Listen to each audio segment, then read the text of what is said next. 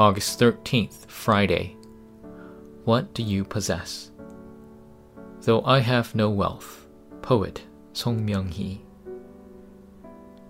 Though I have no wealth, though I have no knowledge like others, though I have no health like others, I have something others do not.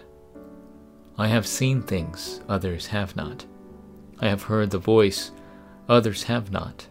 I have been loved unlike anyone else. I realize something others have not. Benevolent God, though I have not what others have. Benevolent God, you have allowed me to have what others do not.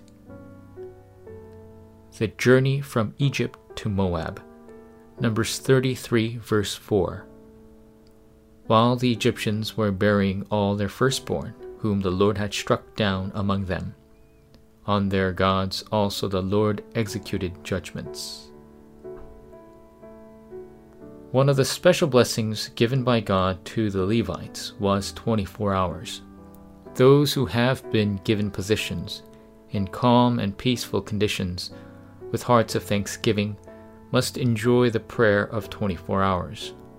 Then how can you realistically enjoy that prayer? Number 1. The blessings of the holy place and the Holy of Holies.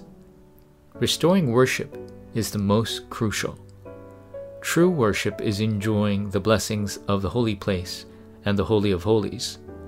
The bread, altar of incense, lampstand, basin, and anointing oil in the holy place symbolized 24 hour prayer that was continuously given to the God of life.